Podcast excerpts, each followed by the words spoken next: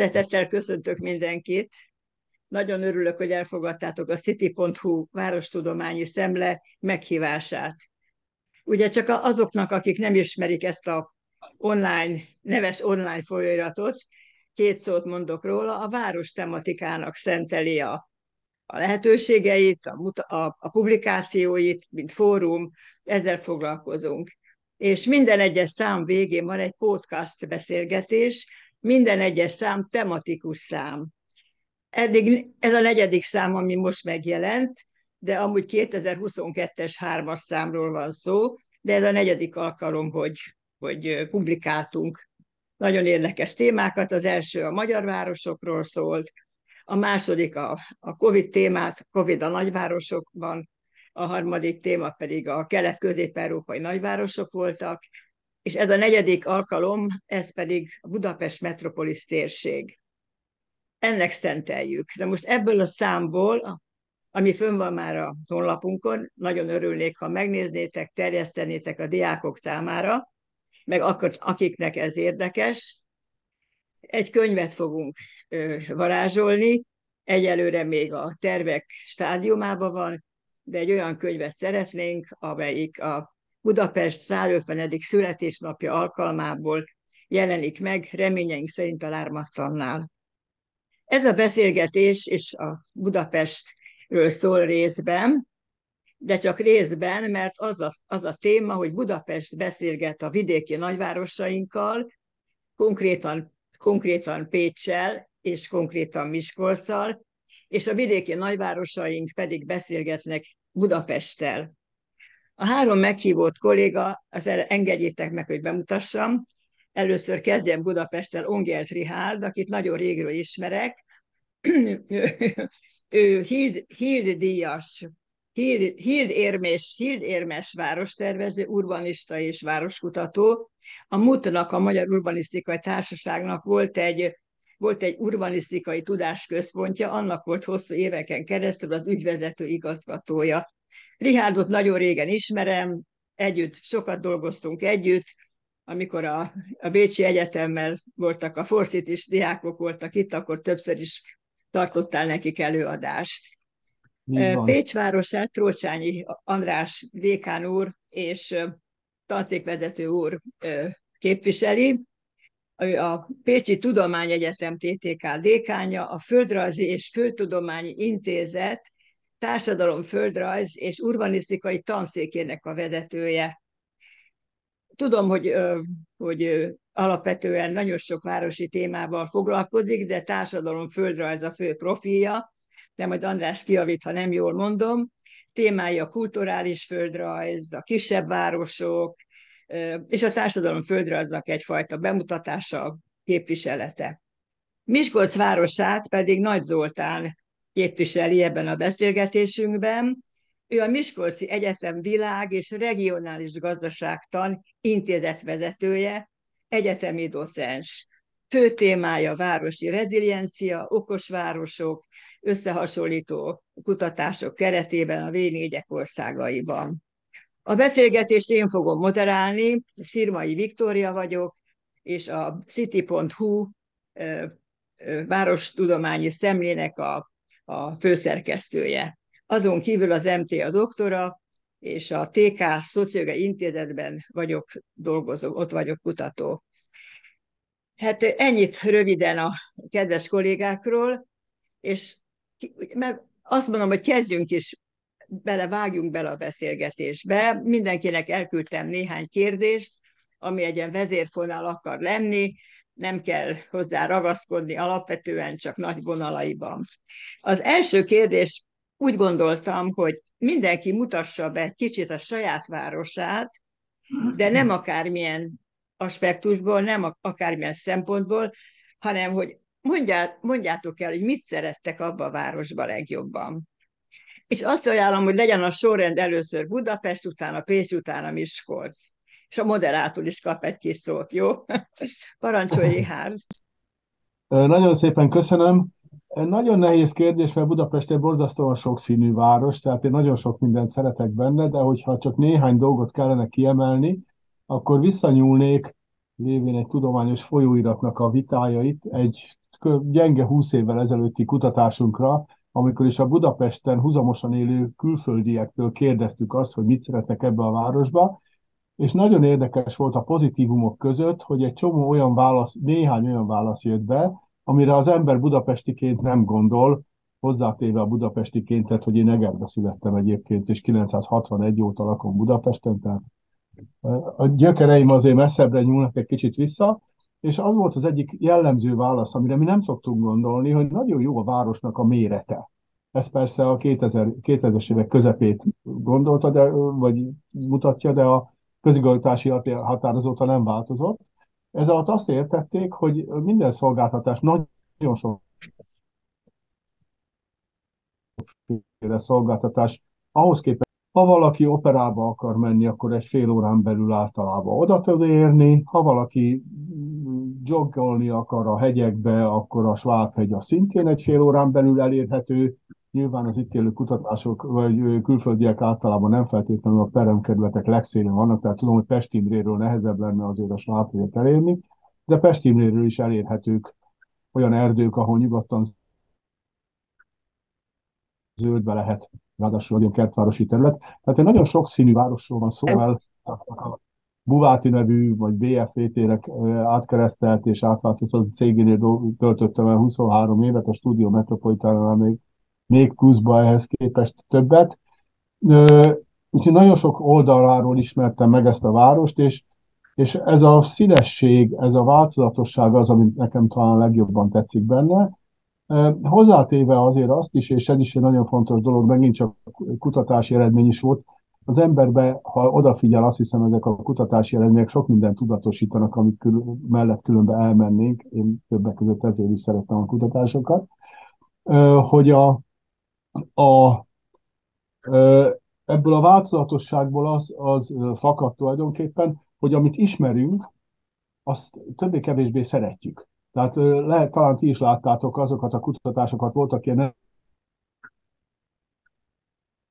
nemzetközi vizsgálatok, hogy melyik várost mennyire szeretik a nagyvárosok közül, és általában az jött ki, hogy körülbelül az olyan 300-500 ezresig tartó lélekszámú városokat jobban szerették markánsan, mint az ennél nagyobbakat, és én azt a választ találtam rá magamnak, hogy valószínűleg azért, ezt a többi kutatásból, amit mi csináltunk, amikor a Studio Metropolitanából szűrtem le, mert azt szoktuk szeretni, amit ismerünk. Budapesten rendszeresen mértük, hogyha valaki, azt kérdeztük, hogyha valakinek a környékére akarnak költözni, egy ismerőse ajánlaná neki, és ugyan a következő kérdés meg az volt, hogy és hogyha más településre akarna Budapestre költözni, mennyire ajánlaná neki, és az derült ki, hogy a környékre való költözés 80% körül volt mindenféle, tehát a lakótelepeken épp úgy, mint a belvárosban, a családi házaknál 5-6% különbség volt így a 80-valahány százalékon belül, de a Budapestre költözést az csak olyan 48-47-46% ajánlotta. Megvan az a sajátossága, hogy nagy a város, tehát aki mondjuk Óbudán lakik, az Soroksáron kevésbé tájékozott. És az... Hogy most megkérdezem Pécs városát, Trócsányi doktor urat, hogy ő is úgy van-e vele, hogy azt szeret, amit ismer, meg igen, amit átlát. Richárd spórolt nekem időt, mert nagyon azokat mondtam volna elén Péccsel kapcsolatban, amiket ő is. Én cívis tüke vagyok, azaz Debrecenbe születtem, de Pécset nőttem föl. Másképpen fogalmazva, a szüleim elvittek Debrecenbe megszületni, azaz idestova 53 éve Pécset élek. Ebből következőleg ismerem és szeretem, és ebből következőleg ez az a lépték, ez az a város lépték, amit én ideálisnak tartok. Nekem ez a lépték ez sokkal szimpatikusabb, mint Budapest. Havonta egyszer-kétszer-háromszor járok Budapesten, és mindig az a élményem, hogy itt nagyon klassz dolgok vannak, olyanokat, amiket Richárd elmondott, de sose költöznék ide. Tehát nagyon komoly ajánlattal kellene élni ahhoz, hogy egy magamfajta röghöz kötött, provinciális ember Budapestre voksoljon. Annak ellenére szeretem ezt a várost, hogy ennek a városnak azért van baja rendesen. Azt gondolom, hogy Zoltán meg én ilyen szempontból egy ilyen délnyugat-északkelet ellenpontban éppen nem egy Győr-Debrecen vagy egy Győr-Szeged tengelyre vagyunk ráfektethetők.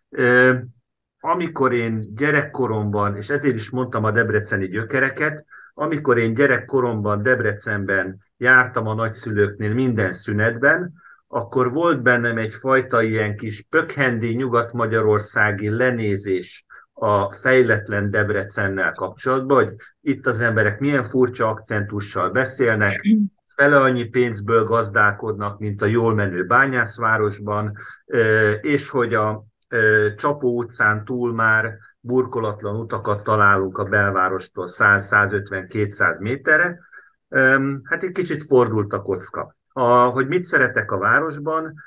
Leginkább azt szeretem, amit Richárd is mondott, hogy én nagyon szeretem azt, hogy belépek egy új közösségbe, gyereknek az osztálytársai, sportklub, egy-egy más funkció kapcsán, és ott mindig találok ismerősöket. És két mondat után kiderül, hogy ismered a valakit, akit ismerek én, egy iskolába jártunk. Ezt lehet más szempontból provincializmusnak nevezni. Én ezt az áttekinthetőséget, kiismerhetőséget nagyon-nagyon szeretem. És akkor van Pécsnek még egy olyan fajta sokszínűsége, multikulturalizmusa, amit mondanak róla, hogy ilyen.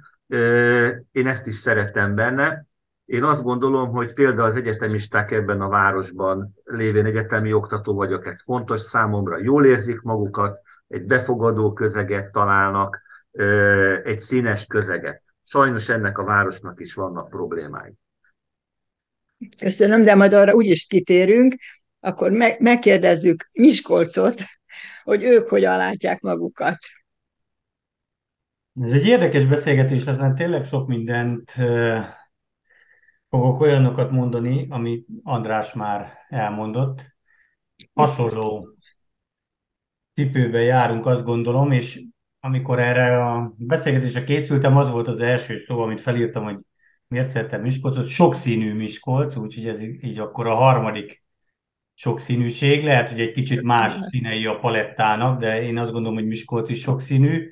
Én azt gondolom, hogy ezzel a Péccsel hasonló méret, ez élhetővé teszi a várost. Ugyanúgy gondolom ezt, mint András, hogy Budapest gyönyörű, nagyon vonzó, de nekem túl nagy, és egy kicsit élhetetlen, főleg itt a közlekedés és a távolságok miatt, de hát ezek szerint minden relatív, mert én pont azért szeretem Miskolcot, mert így, hogyha az ember sportolni akar, vagy színházba akar elmenni, akkor nem 30 percre van, hanem 15 percre van minden tőlem. De egyébként ez a sokszínűség, ez akkor egy pár színben is megnyilvánulhat, hogyha a P-mobilnak a Acélváros című dalára utalok, akkor nehéz szürke nappalok. Igen. Vannak ilyen színek is benne. Nekem Miskolcnak nagyon tetszenek a zöld színei, a Bükk, Bánkúttal, Lilafüreddel, de akár Tapolca. Tehát, de a belvárosnak is vannak azért zöld részei. Nekem nagyon tetszik a városban sokszor a szenvedély, legyen az a piros, a Diósgyőrnek a színe, a miskolci egesmedvéknek a színe, tehát a futball, a jégkorong, és akár majd itt a Pécshez hasonlóan ugye a ralli fellegvára úgy tűnik, hogy ugye ez a hegyekhez való közelség azért például az autósportokban, amit én nagyon szeretek, is megnyilvánul. Szerintem sokszínű kulturális kínálat van, ugye Magyarország első állandó kőszínházával, tehát egy nagyszerű színházi társulattal, egy pezsgő kulturális élet, és hát itt megvannak az árnyoldalak, ahogy András mondta. Azt gondolom, hogy ez a pezsgő kulturális élet azért nem mindenkihez jut el. Ez, hogy Miskolc befogadó város, és Miskolc mindig várni fog, ha már az előző dalt idézhetem még egyszer. Ez a befogadó város azért azt is jelentette, hogy az ipari munkások tömege azért a társadalmat egy olyan irányba vitte el, amely a mai napig érezteti hatását. Tehát az árnyoldalak közül az egyik az, hogy a polgárság nem elég erős, szerintem, és hát erre majd rátérünk ki a következő kérdésnél, úgyhogy most itt a személyes személyes élményeket, és azt ki mit szeret benne.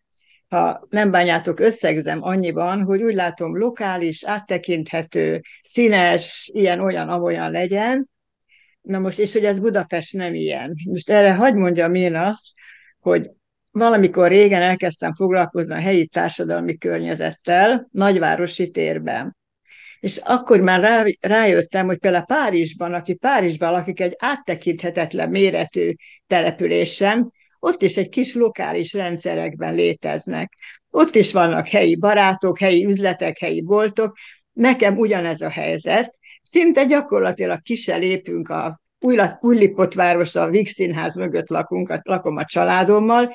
Ha itt nem lehet valamit megkapni, az nincs is. Tehát nagyon helyi életet élünk, és egy ilyen vidám, pezsgő, nagyon kellemes városrészről van szó, tehát akkor abban maradhatunk, hogy azért az embernek az a jó, amit áttekint, amit megél, ami az övé, amit megért, ugye? Akkor nézzük meg, kicsit lépjünk tovább, már belekezdtetek, és elnézést, hogy beleszóltam, csak szeretném tartani a dolgoknak a logikáját, hogy most a személyes hangvétel után térjünk rá a szakmai meggondolásokra. Önök, mint szakemberek, ti, mint szakemberek, miben tudnátok megfogalmazni a városaitoknak az erősségeit és a gyengeségeit? Ugye imádják a geográfusok ezt a fajta megközelítésmódot, a földrajzosok és szociológusokat, és mi az erőssége és mik a gyengeségei Budapestnek? Richárd, kérdezhetlek téged először? Persze, öröm és megtiszteltetés. Miután Budapesten nem sikerült a nagyobb gyermekes családok számára elég sok lakóhelyet csinálni a 90 utáni időszakban, amikor is az ilyen igények elkezdtek növekedni, ezért aztán Budapesten a szuburbanizáció a város környékén rendkívül erős volt az elmúlt 30 évben, és no, tudom, hogy az összes lassan a 2000-es évektől kezdődően körülbelül mindenhol jellemző a város környékeknek a növekedése. Budapesten ez azzal társul, hogy az autóforgalom olyan mértékben megnövekedett, ami gyakorlatilag a városban nagyon nehéz helyzeteket teremt. A szakértői vélemények szerint, illetve felmérések, forgalomszámolási adatok szerint, már van, aki ezt vitatja, de elsődlegesen, tehát körülbelül a budapesti autóknak a fele, egyharmada és fele közé teszik azokat a Budapesten közlekedő autóknak, ami a városon kívülről jön be. Így van. És ráadásul az lehetett látni, hogy az autók számának a növekedése az elmúlt 8-10 évben drasztikusan, tehát ilyen már 50%-kal nőtt az agglomerációba. Budapesten ez nem nagyon növekszik, nagyjából stagnál, esetleg egy picit növekszik a városon belül, de nem nagyon jellemző, de az agglomeráción belül is tulajdonképpen a legnagyobb nehézsége, azt hiszem, a városnak jelenleg a közlekedés, illetve a hátrányok közé természetesen az ebből fakadó környezetvédelmi problémákat lehet említeni.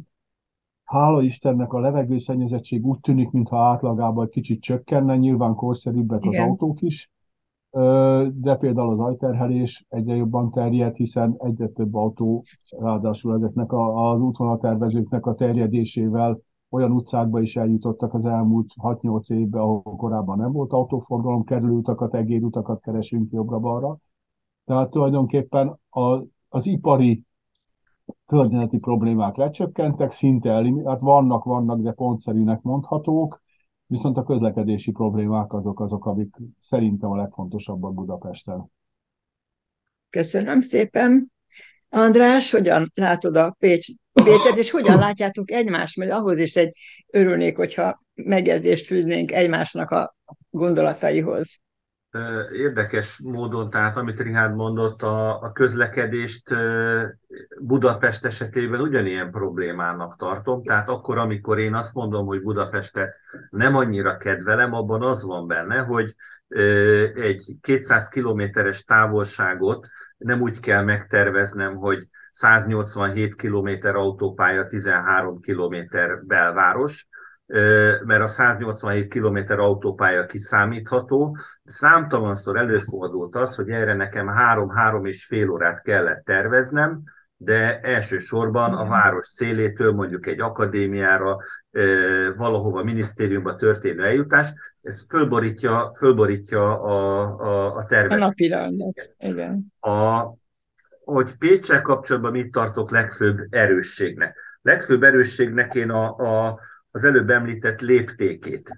Én azt szoktam mondani, nagyon sokszor ugye hajtunk külföldi hallgatókra, és azt szoktam nekik mondani, hogy ez az a lépték, ami globális szempontból is talán látszik, egyetemével, szolgáltatásaival, adottságaival, de nem a globális város lépték, annál sokkal békésebb, nyugodtabb, megfizethetőbb.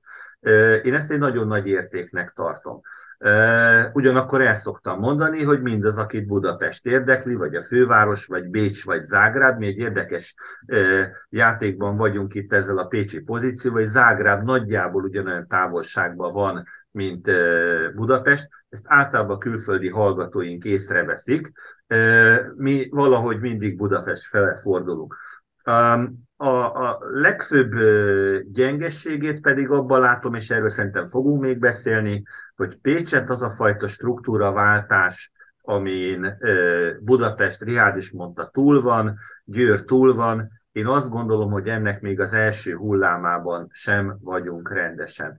Mi itt helyben a reindustrializációt kergetjük még, tehát hogy kellenének munkahelyek, első körben ezek ipari foglalkoztatók, akkor lenne az embereknek pénze, akkor lenne gazdasági stabilitás, de hát már a világ java része ekkor a városméretben nem ebbe az irányba halad. Tehát másfél lépésre vagyunk körülbelül lemaradva, mondjuk egy Győrhöz képest. És ez baj. Köszönöm. Akkor Zoltán kérdezem, hogy ő hogy látja Miskolc erősségét, gyengeségét? Hasonló problémákkal küzdünk, mint Pécs. Természetesen a nehézipari bányászati múltból adódóan is. A struktúraváltás talán nálunk elkezdődött, tehát van azért egy-két olyan ipari üzem, amely nagy foglalkoztató, amely 1000-es, vagy akár a Bosch 5000-es nagyságrendben foglalkoztat ipari dolgozókat. Sőt, még az a negyed vagy fél lépés előnyünk meg lehet, hogy itt a Boschban azért már 100-as nagyságrendű a fejlesztő mérnököknek száma. Tehát a Miskolci Egyetem műszaki tudására, műszaki hagyományaira épülve azért valamiféle innováció érzékelhető a városban. Azt gondolom, hogy ez egy kicsit talán jobb helyzet, de azért nem sokkal. Tehát kétségtelen, hogy fényévekre vagyunk Budapesttől. Ha ipari város akarunk lenni, és ugye sokszor ezt fogalmazta meg a városvezetés, akkor sok tennivalónk van még. A szolgáltató város felé, vagy szolgáltató város válás felé is van még tennivalónk, de azt gondolom, hogy ez egy erőssége lehet a városnak, hogy azért itt évszázadokon keresztül Miskolc kereskedőváros volt, tehát ugye az Alföld és a Középhegység vásárvonalán elhelyezkedve azért ugye az 1365-ben említik először civitasként Miskolcot, tehát azért megvannak ezek a kereskedelmi, szolgáltatási gyökerek, úgyhogy ennek a felélesztése, én nagyon reménykedem benne, hogy sikeres lehet. Itt beszéltünk akár a kapuszerepről, ami akkor Pécsnek ugye a délvidék felé, Horvátország felé megvan, az Miskolcnak meg lehet Kassa és a felvidék felé. Erre is vannak törekvések, még az is lehet, hogy lehetőségek. Nem tudom, fogunk-e még beszélni az iparfejlesztésről, mert ugye itt a környékünkön most elég nagy autóipari beruházások történnek, ugye a BMW Debrecenbe településével, és a Volvo az pedig Kassára fog jönni telepedésével. Miskolcnak akár ez is lehetősége lehet egy beszállítói háttérnek a kialakításával, megerősítésével, mert ugye azért megvan jó néhány cég ennek. Úgyhogy Én azt gondolom, hogy ez erősség lehet. Szerintem erőssége lehet Miskolcnak, vagy erőssége az egyetem meglépe. Igen. Az egyetemnek a kapcsolata a várossal jónak mondható, de nyilván lehetne fokozni, és hogyha a gyengeségekről is beszélni kell, akkor amit az előbb elkezdtem, a polgároknak az aránya, a polgárosodásnak a szintje nem elégséges szerintem, a vállalkozói szellem jóval alacsonyabb az elvártnál, tehát itt nyilván lehetne sorakoztatni indikátorokat, tehát 1000 főre jutó vállalkozások száma, új alapítású vállalkozások száma, stb. És hát a képzettség is azt gondolom, hogy egy problémás terület. Ahogy mondtam, hogy sokszínű a város, ez azt jelenti, hogy vannak rendkívül magas képzettségű, sok diplomás polgárai, de ugyanakkor az alulképzettek, vagy akár még az érettségivel nem rendelkezők, szakmával nem rendelkezők is sajnos nagy számban vannak, tehát egy nagyon polarizált társadalmat látunk a városban. Úgyhogy ha az erősségek, gyengeségek megközelítés volt, akkor lehetőségek vagy veszélyek irányból is közelíthetünk. Igen. Sok ilyet látok, de egyet, ha kiemelhetnék, az az innováció erősítése, de azt gondolom, hogy ezzel sem vagyunk egyedül, akár még Péccsel sem ketten, hanem sok magyar nagyvárosnak is, és nem csak kis középvárosoknak lenne szükség egy sokkal innovatívabb, prosperáló kis és középvállalati szektorra, és innovatívabb, kreatívabb polgárságra is. Köszönöm szépen, ezek nagyon érdekes megfontolások. Én annyival egészíteném ki, talán, vagy aláhúznám, a fővárosnak a társadalmi szerkezeti előnyeinek a gondolatát.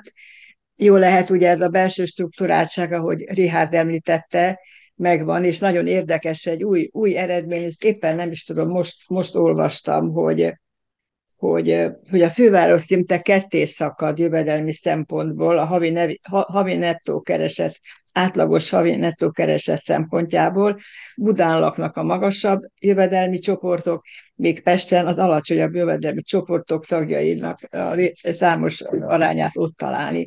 Tehát van egy ilyen újabb fajta szakadék, ami eddig nem volt, meg hát ugye éppen a tárkinak a legfrissebb jelentéséből, kutatásából látni lehet, hogy az országot 5 egységre bontotta, tehát 5 területi differenciáltságot talál jövedelem, szegénység szempontjából, hogy a Budapest és a Nyugat-Magyarország, akkor Közép-Dunámtól, Dél-Dunámtól, és akkor Délalföld és az északi részek, amelyek a legkevésbé fejlettek, tehát ez az országos metszéspont, országos metszés vonalak beleszólnak abba, hogy milyen helyzet van, akár Budapesten, akár bármelyik vidéki nagyvárosunkban. Amit Budapesten én gondnak találok, az 2 dolog még emellett. Az egyik, hogy a belváros nagyon rossz állapotban van, szerintem, miközben vidéken nagyon szépek a belső részek. Miskolc is úgy olvastam a szakirodalomban, hogy nagyon jó a központját. Na, régen voltunk már, mikor voltak ezek az opera szezonok, akkor többször jártunk arra. Imádtam azt a milliót, meg azokat, hát a Lilafüredet, a gyerekkorom ott, a szüleim mindig ott szerettek nyaralni. És Pécsen, hát a Pécs a kulturális fővárosok egyik korábbi kulturális főváros, rengeteg lehetőség, rengeteg. Jól lehet, amikor elmegyünk Pécsre, nincsen koncert a koncertteremben, a színházban nincs előadás, tehát valahogy vagy nincs elég fogadókészség, vagy nincs elég kínálat, tehát mondjuk ez egy gond, de a belvárosok szépek. Na most Budapesten, ha az ember végig sétál a centrumba, lehúzott redőnyök, eladó, kiadó, lepusztult, ez nagyon-nagyon rosszul viselem. A másik, ami egy érdekes dolog, hogyha kulturális szempontból vizsgáljuk, én nem tudom, hogy Miskolcon, illetőleg Pécset, milyen közönség a kultúra résztvevői, kicsodák. Mert Budapesten, ugye egyrészt a helyi elit nyilván elmegy ide-oda, de sokan elmennek Bécsbe. de ez a tömegturizmus, ezek a kocsmáknak a szeretete és hangulatai nagyon lerontják a városnak a vonzerejét, és rontják a versenyképességét. Nem tudom, ez hogy van, hogy látjátok ezt a kérdést? Szabad, Richárd jön, vagy én jövök, vagy szabad. Mindegy, ahogy kedvetek van. Akkor igyekszem gyors lenni, hogy ne ártsak senkinek. Nem, még van időnk, még. Hogy a kultúra és a kultúrafogyasztás. Ugye említetted, hogy Pécs volt kulturális főváros, akkor elképesztően pezsgő kulturális élete volt a városnak. Azt azért hozzáteszem zárójelbe, hogy amivel Pécs el tudta nyerni a kulturális főváros címet annak idén 2005-ben, a 2010-es évre, az volt, hogy tulajdonképpen vitathatatlanul a második legnagyobb kulturális centrum volt a főváros után Budapesten, Budapest után Pécset, a 70-es évektől. Tárlatok, kiállítótermek, rendezvények, Pécsi Balettszínház, egyebek. Ez nagyon szépen pörgött 2010-ig. Abban az időszakban a munkatársaim pont egy ilyen OTKA pályázat keretében dolgoztunk ezen, és csináltunk a kultúrafogyasztásról felmérést, és nagyon-nagyon lehangoló volt a kép, ami szerintem azóta csak tovább polarizálódott. Aha. A városi elitnek egy része hajlamos kultúrafogyasztásra, a hajlamost azt úgy is értem, hogy képes anyagilag, a városnak a nagyobbik része, sajnos beleértve az egyetemistákat, a kultúrának abból a tömeges és ingyenesen hozzáférhető részéből kér csak, ami a köztereken hozzáférhető. Ennek egyik nagyon-nagyon szomorú indikátora az, hogy az ország egyik legszebb koncertterme a Kodály Központ, az egy stand-upos showra simán megtelik, egy zenei eseményre nem, és hát immáron közel 5-6 éve már nem városi kezelésben van, hiszen olyan deficitet termel, ami miatt a város ezt visszaadta a kormányzatnak központi kezelésbe. Ez egy nagyon-nagyon szomorú indikátor. Akkor Richárd, akkor mondd el te, hogy látod. Itt reagálnék azokra, amit elmondtál. Egészen biztos, hogy Budapest belvárosa jelenleg a városon belül szinte, vagy hogy mondjam, sokszor a vesztes pozícióban látszik, aminek azt gondolom, hogy alapvetően két oka van, az lehet, hogy többet fogok mondani, de az egyik, a lehúzott redényeket említetted, azt hiszem, hogy a Covid nagyon nehezen heverhető ki a budapesti belvárosba, hiszen nagyon sok volt van kis utcákban és nagyon vegyes struktúrában mindenféle szempontból, és általában a bevásárlóközpontokat szokták említeni, ami elvonta a vásárlóerőt. Az kétségtelen, hogy egész egyszerűen azt hiszem, hogy Magyarországon általában, ha jól emlékszem, Miskolcnak úttörő szerepe volt a főutcával, az utcamenedzsment, az, hogy a vásárló utcákat gondozni szokás Nyugat-Európában. Az nem azért, hogy leburkoljuk, és akkor azt mondjuk, hogy kész van, akkor csináljátok, hanem ezt menedzselni szokás, ez Magyarországon még nincs, és ez egy-két helyen Budapesten előfordul, ilyen helyi kezdeményezésként többé-kevésbé, de a város egészéből ez, hát ha jól emlékszem, gyenge 20 évvel ezelőtt raktunk le egy koncepciót a fővárosi önkormányzatnak, ami arról szólt, hogy kéne ilyet csinálni, de azóta sincs neki. Tehát ez azt is mutatja, hogy nagyon sérülékeny ez az üzlethálózat, nagyon könnyen elkocsmásodik, vagy elvendéglátósodik, őket most már ez megy, és ráadásul miután az internetes kereskedelembe, a Covid-ban az internetes kereskedelem nagyon megerősödött, tehát egyre kevesebb vásárlási konkrét lehetőségre van szükségünk, hiszen át tudjuk venni az árut nagyon sok helyen, amit házhoz rendelünk. Ugyanakkor ezt fokozza a városi forgalomnak a növekedése, amit említettem, vagy megint csak kellemetlenné teszi a létszükségleteket. Tehát a dugók oda jutnak nagyon sokszor, hogy az emberek akkor mennek be a belvárosba, amikor muszáj nekik, mert egyébként meg nem csak András, tudom, hogy neked is kiszámíthatatlan, nekünk ez a város egyik feléből a másikba is igaz, hogy hát mióta GPS van, azóta egyszerűbb a helyzet, én mindenhova azzal megyek, szinte a szomszéd utcába is. De ugyanakkor meg azt is lehet látni, hogy a város nagyon, tehát az, hogy a város mennyit fejlődött összességében, ez persze attól függ, hogy milyen időtávra tekintünk vissza, azért az vitathatatlan, csak a újabb problémák keletkeznek, és Budapestnek a fejlődése az nagyon foltszerű. Tehát a belvárosról se beszélhetünk úgy általánosságban, mert például a középső Ferencváros a mai napig is őrzi a hangulatát, arculatát, azt, amit még a gegesi Ferencék a 90-es évek elejétől, 2000-es évek elején megteremtettek, az még nem romlott le, nem rohadt le eléggé. A 7. kerületben egy nagyon érdekes, különösebb folyamatok mentek a belső 7. kerületben, buli, direkt nem mondok buli negyedet, mert sajnos azzá vált, és ez nagyon rosszat tett neki. Rég 25 évvel ezelőtt a szörmösödéstől aggódtunk, de igazából valahol egyfajta gentrifikáció következett be nagyon sok lakossági panasszal és véleménnyel. Azok a kertvárosi területek, amelyek nagyon régen, 20-25 évvel ezelőtt szegényháznak minősültek a városba, külső kerületeken, régi építésű, nagyon régi családi házakkal, azok zöld felületként fölértékelődtek. Tehát az, amit Viktória mondott az elején, nagyon nagy különbségek vannak városon belül is. Ezt már annak idején a Buváti már 90-ben volt, aki mondta, hogy Budán, Svédország, 8. kerületben meg Albánia. Igen. Én azt gondolom, hogy ez csökkent.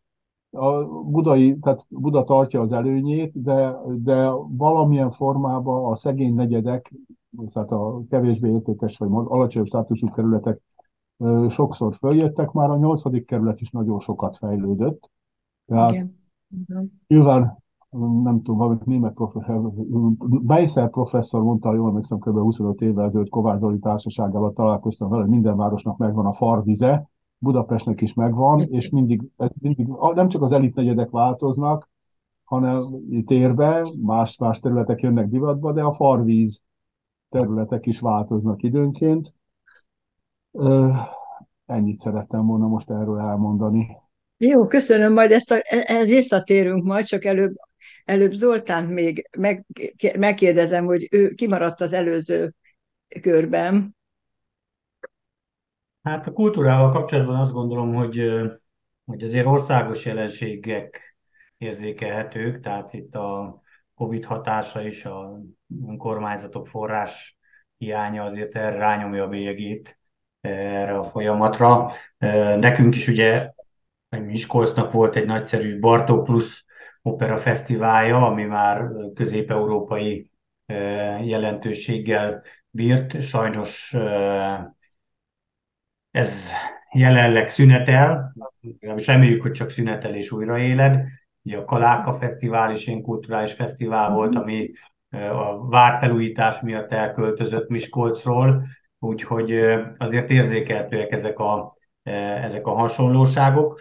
És hát az is, hogy a város egy része az kultúrafogyasztóként jelenik meg, és itt az egyetemistáknak egy kis része, és az elitnek egy része, és hát amit mondtam, hogy polarizálódott a társadalom, tehát a társadalomnak egy jelentős része valóban, ha kultúrát is fogyaszt, akkor annak vagy az ingyenes, vagy a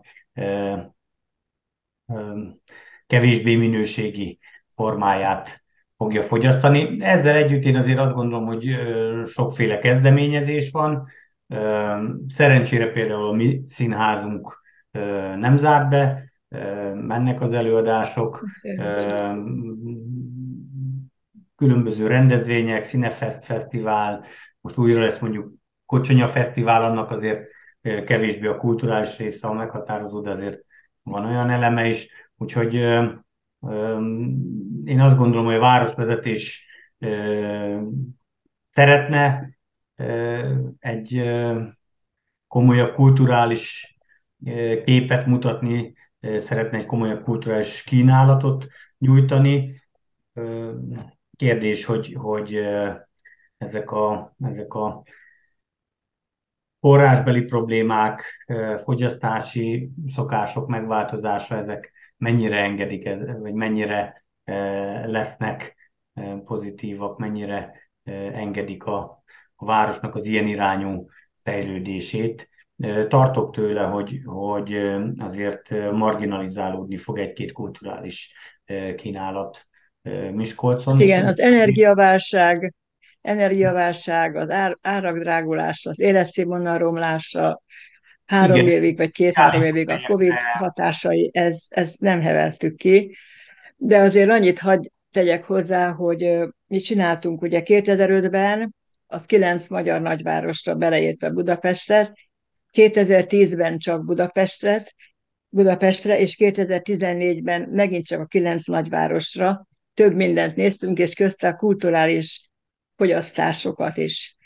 Egy adatra emlékszem, ami nagyon szíven ütött, hát most nincs nálam, de megjelent több helyen ez a publikációnk, meg lehet nézni, a Várostérségek Társadalmi Versenyképessége például 2009-ben, Dialog Campus, 65% az embereknek nem jár színházba.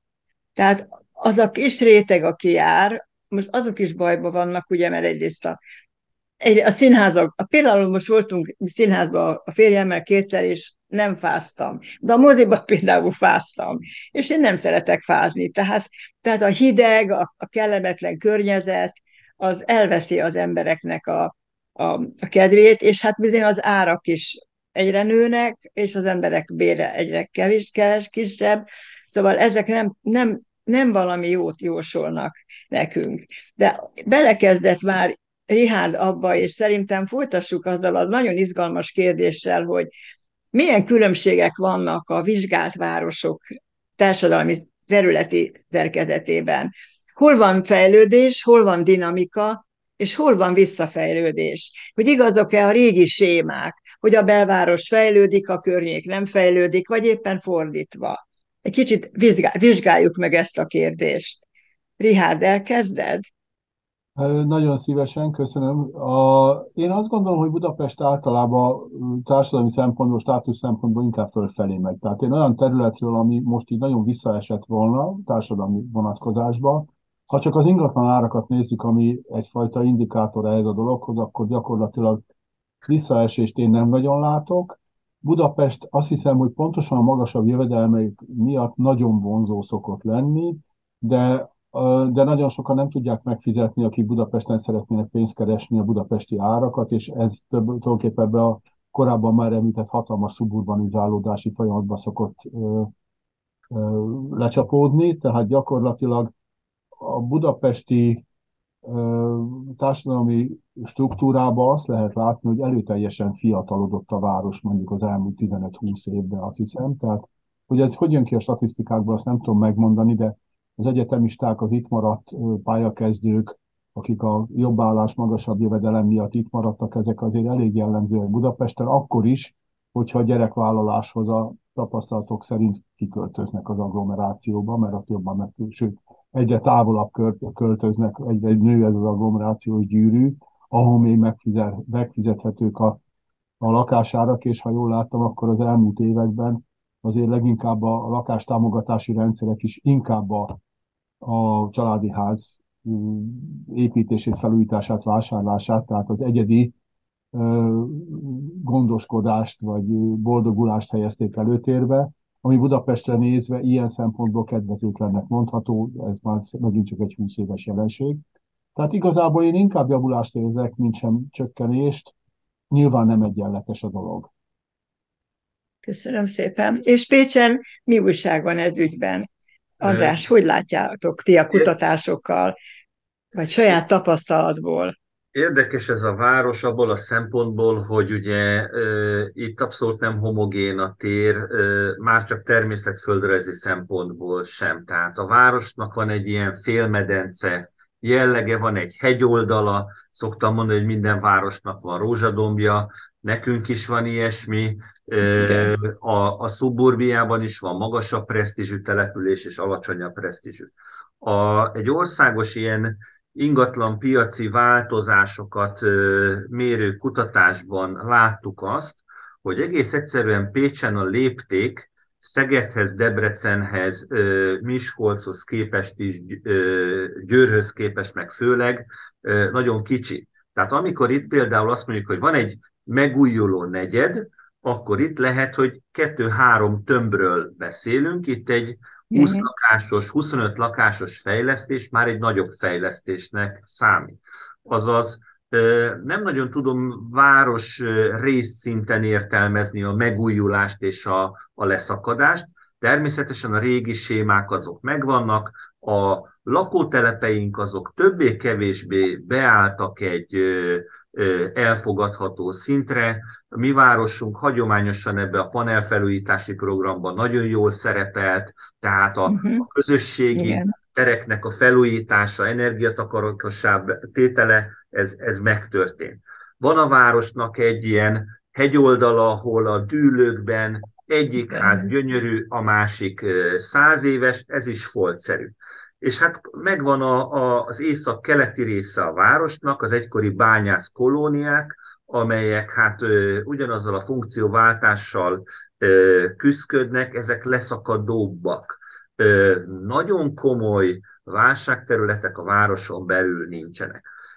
És hogy végül mondjak valami jót is, de erre az építészek aztán azt mondanák, vagy urbanisták, településmérnökök, hogy ez aztán a katasztrófa, ami itt történik, de mégis egy megújulás, ez az egyetemvárosiasodás. Tehát elvitathatatlanul az egyetem, az a motor most a 20 000 feletti hallgatóval, ennek körülbelül 30% külföldi, ami egy nagyon látványos ingatlan fejlesztést hozott, ez kisbefektetői, tömszerű, és valahol az orvoskarunknak a környezetében mérhető leginkább. Kádárkocka épületet ledúlják, gyakorlatilag teljes beépítés, és egészen változatos, de semmiképpen sem egyveretű apartman lakás építések vannak. Tehát a legdinamikusabban fejlődő részét kellene a városnak definiálni, ez a Szigeti Országútnak egy ilyen látványos része, a lépték kedvéért 500-300 méterről beszélünk összesen. Köszönöm szépen. Zoltán, Miskolcon ez hogy néz ki? Hát Miskolcon szerintem azért nagyon dinamikus fejlődésről nem beszéltünk egyik városrész esetében sem. Alapvetően hasonló a helyzet megint, mint Pécsen. Nyilván itt a természet-földrajzi adottságok miatt is különböző adottságú városrészek vannak, és jellemző a városra egyrészt a nagyon komoly különbségeknek a kialakulása, tehát egyes külvárosok, egyes városrészek, például Tapolca egész komoly és szép épületekkel bír, akár még ez több milliárd forintos épületeket is jelent. Tehát vannak nagyon nem szép épületek, de komoly és drága épületek.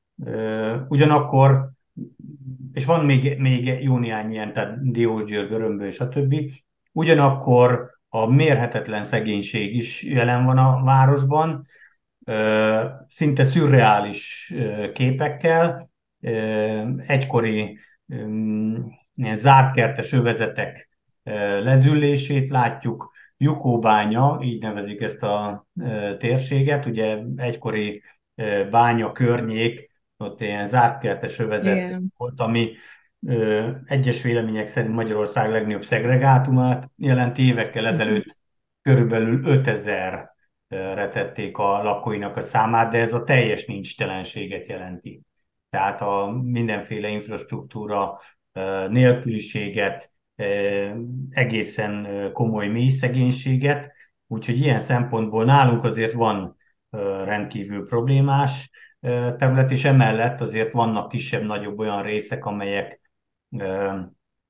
nagyon lezüllöttek, elmaradottak, és ami érdekes, hogy egyes esetekben ez városrészeken belül is megfigyelhető, tehát néhány 100 méter választja el egymástól ugye a Davason, a Magyarország második legnagyobb lakótelepén a eléggé lepusztult lépcsőházakat, és néhány 100 méter múlva pedig jól szituált családi házak vagy társasházak jelennek meg, úgyhogy ilyen szempontból nagyon érdekes kettősségeket lehet látni.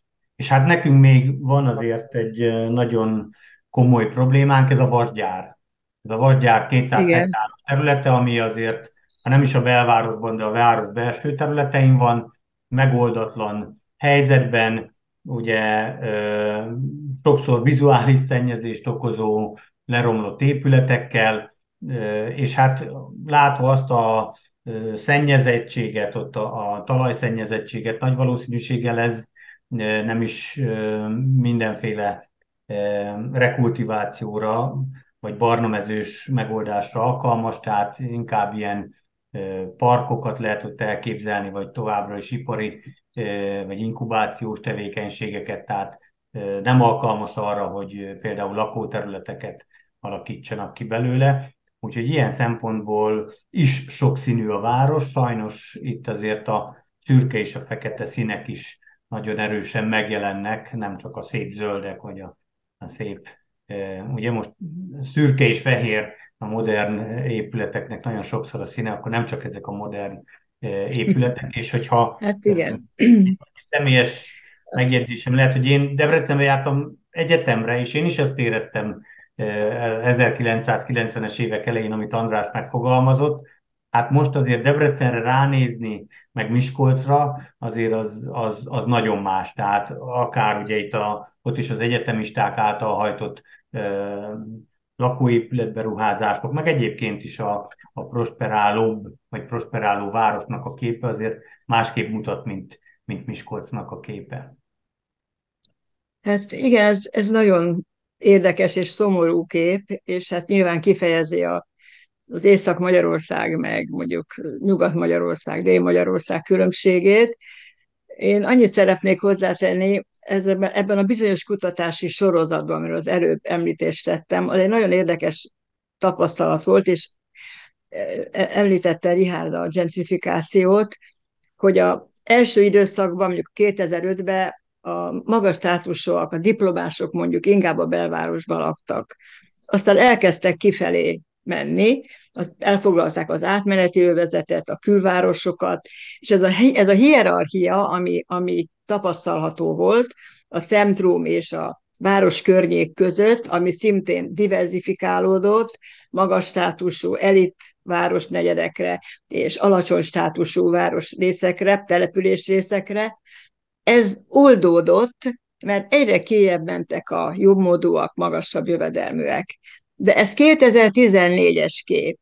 Most sincs újabb adat, és fogalmam nincs róla, sajnos, nem tudom, pedig nagyon szeretném tudni, hogy milyen hatással van a társadalom szerkezetére mindaz, amiről itt beszéltünk.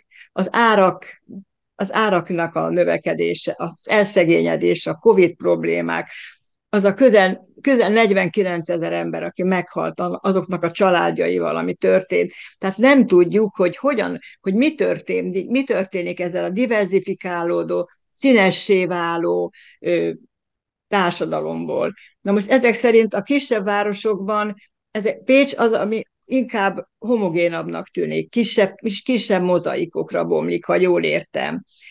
Miskolc, ez pedig erőteljesebben strukturált.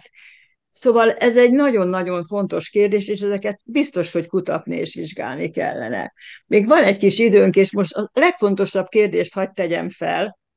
Van egy szakirodalomban, a szakirodalomban megtalálható egy olyan nézet, hogy Budapest elszívja az erőket, az erőforrásokat a vidéki városoktól, és ezért vannak a vidéki városok rosszabb helyzetben. Hát ez persze itt megjelent két vidéki város, és annak képviselői nem igazán verifikálták, de azért van egy ilyen különbség, hogyha általában nézzük kutatások alapján, például ebben a bizonyos Budapest számban, Suchman Júlinak van egy elemzése, Budapest és a vidéki nagyvárosok társadalmi szerkezete, gazdasági, infrastrukturális adottságai között nagyon-nagyon erősek a különbségek. A vidéki városok bizony helyzete romlik, és Budapesthez képest fokozatosan romlik.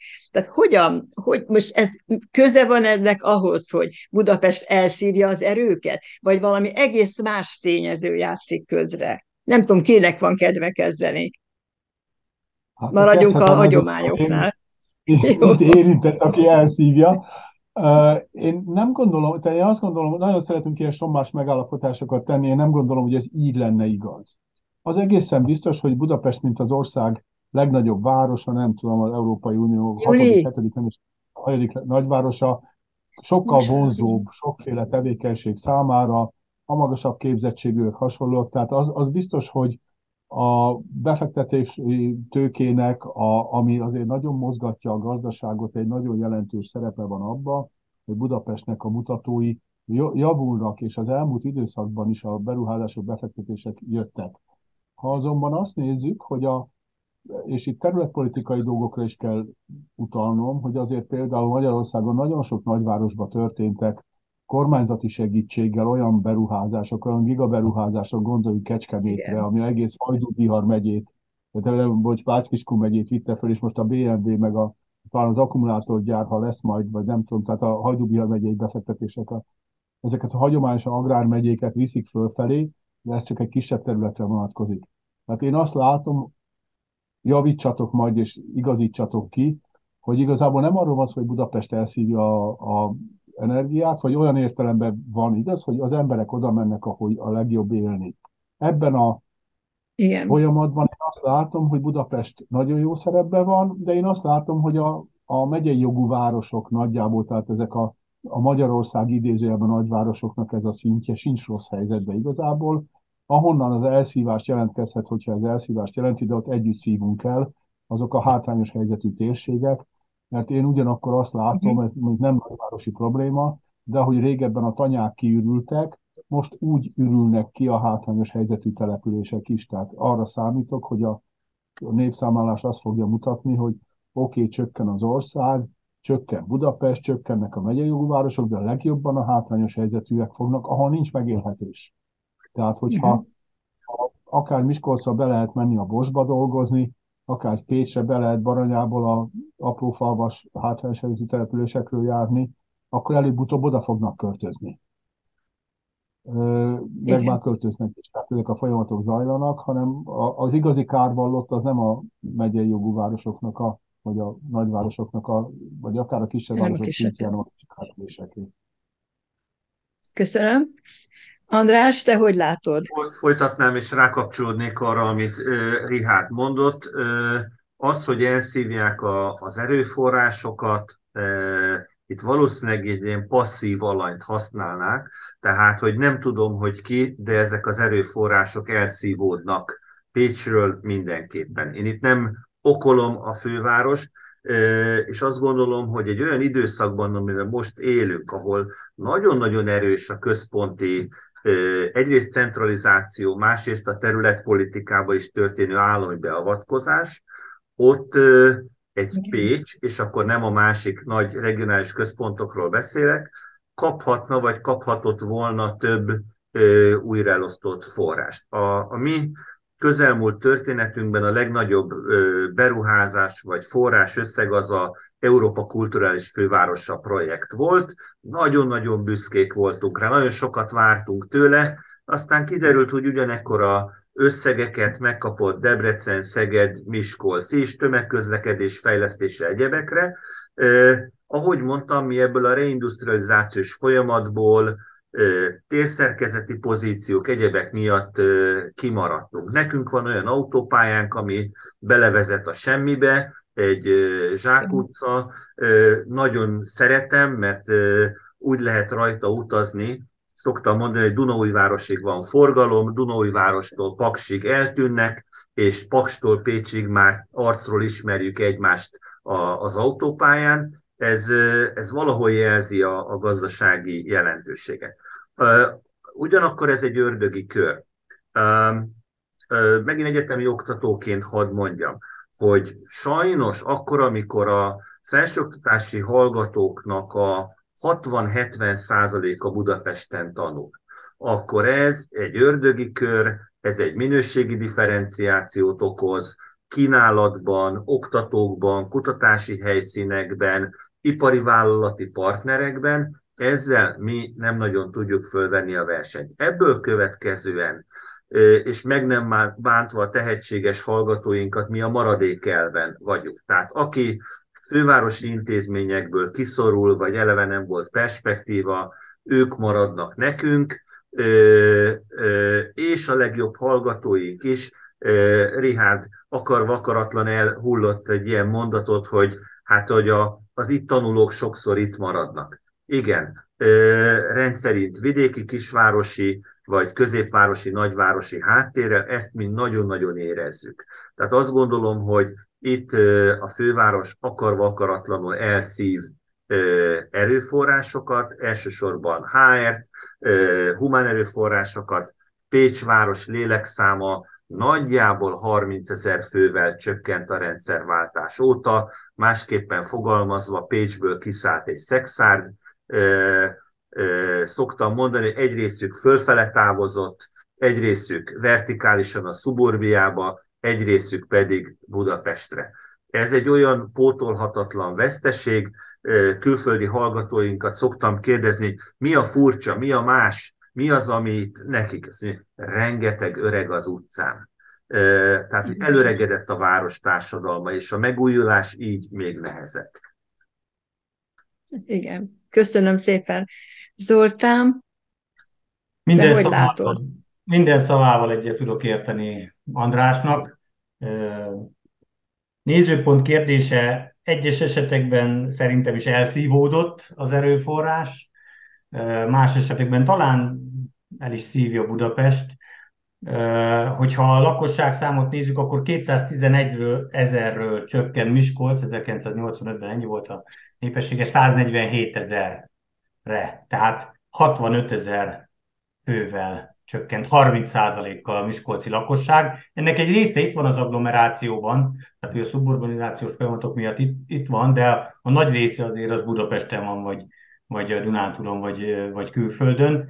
És abban nem értek egyet Richárddal, hogy a megyei jogú városok tudják tartani a lakosságszámukat. A legnagyobb mértékben Miskolc veszti, ez nem kérdés, de ugye a regionális központok közül Győr az egyetlen, aki növelni tudja a lakosság számát. Most már még Debrecenben is csökken, bár ott ugye néhányan a nagy beruházások hatására 250-300 000-es várost vizionálnak, én ebben nem hiszek, és egyértelmű, hogy amiket András megfogalmazott, az nagyon megállja a helyét. Tehát itt az újraelosztásnál azért azt gondolom, hogy a regionális központok lehettek volna nyertesek.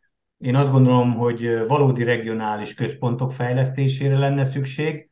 Egy példa, ez a BMW gyár, ami Debrecenben épül, ez a Miskolc városi legendák szerint ez Miskolcra érkezett volna olyan szinten, hogy minden elő volt készítve, tehát a menedzsmentnek a egészségügyi ellátását ki fogja elvégezni, és egy héttel a bejelentés előtt változtak meg elméletileg.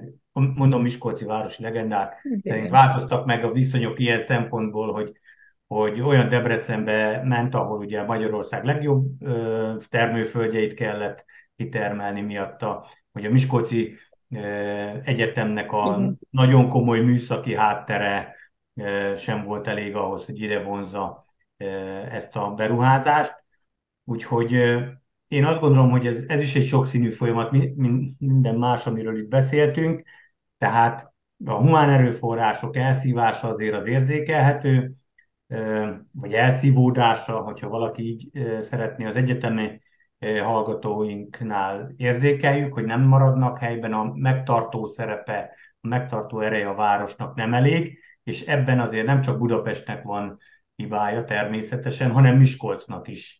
A másik dolog, hogy azért a fővárosnak az ilyen szintű kiemelkedése, fejlettségbeli különbség, ez azért nem szokatlan Európában. Egy kezemen meg tudom számolni, hogy hány uniós országban nem a főváros a legfejlettebb régió, úgyhogy azért ez mindenhol máshol is érzékelhető, tehát ilyen szempontból ez egy természetes folyamat.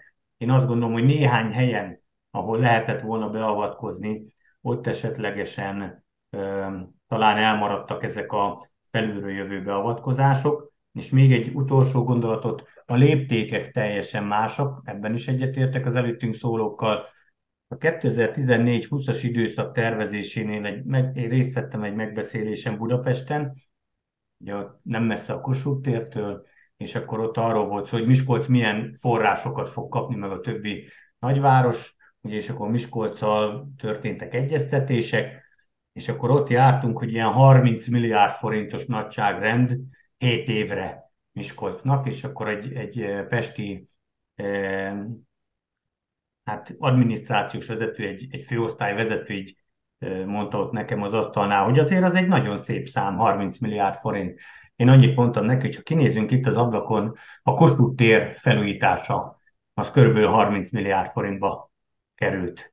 És ennyit szánunk egy 100, akkor még 160 ezres városnak a 7 éves fejlesztésére. Én azt gondolom, hogy azért itt érződnek a különbségek. Persze azok a különbségek is érződnek, hogy a 240 ezres miskolci agglomeráció hogyan viszonyul a majd 2,5 milliós budapesti agglomerációhoz. Tehát, hogy ezek részben természetes dolgok.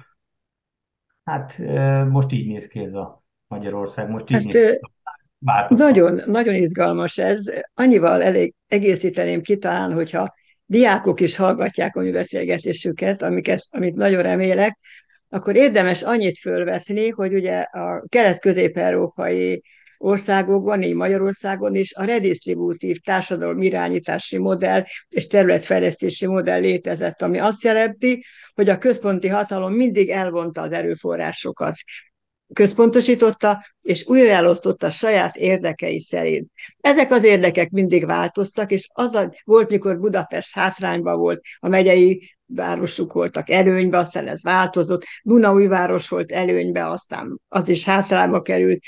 De én szerintem most egy újra centralizációt látunk, egy újra ugyanolyan redisztributív rendszer van. Elvonják, hát ha a főpolgármester urat hallgatja az ember, hogy ugye elmondja, hogy Budapest mennyi pénzt tesz be a közösbe, és ebből milyen keveset kap vissza, mint ahogy az többi önkormányzat ugyanilyen cipőbe jár. Ez egy nagyon nagy probléma, és én ezt nagyon nagy gondnak tartom, és hát sajnos ezzel nem sokat tudunk mit tenni, csak mi elmondjuk. Befejezésképpen hadd tegyek fel még egy kérdést. Miben látnátok a megoldást, egy-két-három mondatban, előrelépést? Mit kellene tenni? Mit tudná ebbe tenni a tudomány például? Na, Richárd, te vagy a kezdő csapat. Nagyon szépen köszönöm. Igazság szerint én azt gondolom, hogy Budapestnek a soron következő és a térségnek a soron következő dolga a közlekedési problémáknak a megoldása, vagy legalábbis csökkentése lehetne, ami viszont egy iszonyatos falat. Tehát egyszerűen az elmúlt több mint 30 évnek a mulasztásait egyszerűen nem lehet felszámolni. Ezzel együtt azt gondolom, hogyha jobban tudnánk olyan innovatív közlekedési megoldásokat előhozni, és sajnos ez egy műszaki tudományos dolog tulajdonképpen, azt hiszem, ha tudományról beszélünk, hogy meg szervezés, meg egyéb hasonló, hogy lehetne egyáltalán, meg kommunikáció persze, meg marketing, hogy lehetne jobban rábírni az embereket arra, hogy kevesebbet autózzanak, hogy lehet anélkül, mert annyi pénz biztos nem lesz, hogy mit tudom, néhány vasútvonalat néhány éven belül korszerűsítsenek, felülnek, kiépítsenek. Most éppen nem erre megyünk a hírek nézésével, de hogy lehet akár a környezetbarát közlekedési módok előtérbe helyezését úgy megcsinálni, hogy lehetőleg kevesebb, jobban élhető maradjon a város, több terület maradjon a nem autók, azok számára, amik nem autók. Azt hiszem, hogy tehát ezt kellene valamilyen formába kitalálni. Vannak törekvések, de ezek meglehetősen, jól látom, vagy drágák. Drága megoldás rengeteg lenne, csak pénz meg nincs. Köszönöm. Köszönöm szépen. És Pécs városa mit javasol? Trócsányi doktor úr. Két pont, ami nem feltétlen függ össze. Az egyik az, hogy bár a világlátásommal kicsit ellentétes, de azt gondolom, hogy itt most egy Pécs adottságú városnak központi beavatkozásra is van szüksége. Másik, ugye úgy kérdezted, hogy mit tehet a tudomány. Én azt gondolom, hogy a döntéshozóknak